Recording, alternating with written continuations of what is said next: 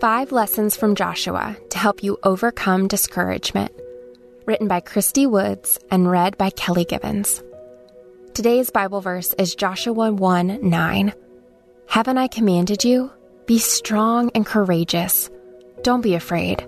Don't be dismayed, for Yahweh your God is with you wherever you go. Joshua was a man who faced many battles. The term leader was pinned on his lapel. But I often wonder if discouragement tried to become chums with Joshua. After all, one of the first things God spoke to him after he became Israel's leader was to not be dismayed or discouraged. Let's take a look at our friend Joshua in order to gain fuel for our journey in overcoming discouragement. First, remember the commander. Joshua's battle with Jericho is widely known. There was a victory, but there was also a beginning when victory wasn't known. Hop back to the beginning of the book of Joshua. Haven't I commanded you? Be strong and courageous. Don't be afraid. Don't be dismayed for Yahweh your God is with you wherever you go. Joshua 1 9. God reassured Joshua that he was with him, even before the battle began. When we walk where we're led and we hear fear roaring, remember God and his words. Be strong. Be courageous. Haven't I commanded you? Second, ask for help. Oftentimes, we need others to stand alongside us in the battle. Joshua experienced this with Moses. Exodus 17 10 through 12 tells us So Joshua did as Moses told him, and fought with Amalek. And Moses, Aaron, and Hur went up to the top of the hill. When Moses held up his hand, Israel prevailed. When he let down his hand, Amalek prevailed. But Moses' hands were heavy and so they took a stone and put it under him, and he sat on it. Aaron and Hur held up his hands, the one on one side and the one on the other side. His hands were steady until sunset. Whether prayer warriors, mentors, pastors, counselors, or even a simple set of listening ears or a truthful tongue can come alongside us, asking for help is often necessary. Third, follow God's counsel. In Joshua 6 2 through 5, we read Yahweh said to Joshua, Behold, I have given Jericho into your hand, with its king and the mighty men of valor. All of your men of war shall march around the city, going around the city once. You shall do this six days. Seven priests shall bear seven trumpets of ram's horns before the ark. On the seventh day you shall march around the city seven times, and the priests shall blow the trumpets. It shall be that when they make a long blast with the ram's horn, and when you hear the sound of the trumpet, all the people shall shout with a great shout, and the wall of the city shall fall down flat. It shall be that when they make a long blast with the ram's horn, and when you hear the sound of the trumpet, all the people shall shout with a great shout, and the wall of the city shall fall down flat, and the people shall go up, every man straight in front of him. I don't know about you, but I might have questioned a seven day march. But that's what it took to overthrow Jericho. Joshua was wise. His counselor, God, was even wiser. The end result of Joshua's obedience to God was an overthrow and victory. 4. It's about more than us. When loser status hits, think big. The situation is likely about more than simply us. Darkness loves nothing better than to single us out, reminding us that it's only about us.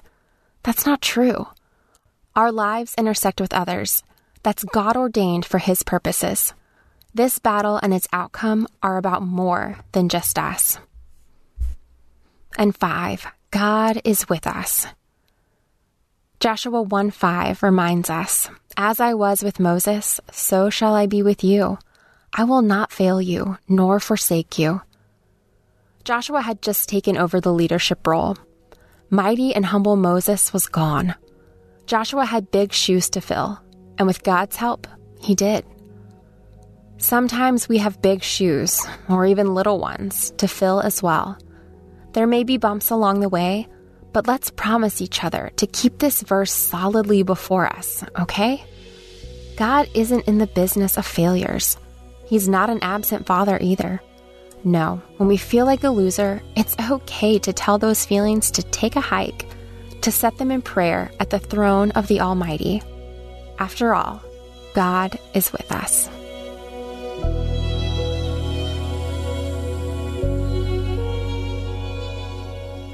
Hey everyone, thanks for listening to Your Daily Bible Verse, a production of the Salem Web Network.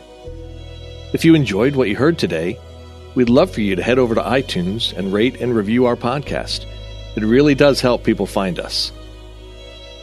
This episode was produced by our managing editor, Kelly Givens, and recorded and edited by Stephen Sanders. Be sure to come back tomorrow as we examine more of God's Word.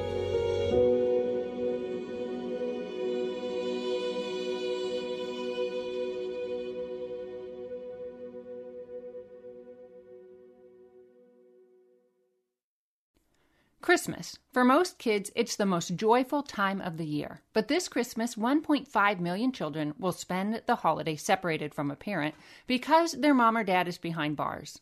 Prison Fellowship Angel Tree needs churches in our communities to volunteer to bless local children with a gift, the gospel, and a loving message from their parent. I believe this is an incredible opportunity for our listeners to share the love of Jesus this Christmas. Many of Prison Fellowship's partner churches continue ministry to local Angel Tree families after Christmas is over. Through this ongoing care, Prison Fellowship Angel Tree strengthens and encourages families every day. Angel Tree wouldn't be possible without the help of faithful volunteers. If you're ready to make an eternal impact in your community, please register today at angeltree.org backslash church. That's angeltree.org backslash church. Miracles are everywhere. Let our adventure!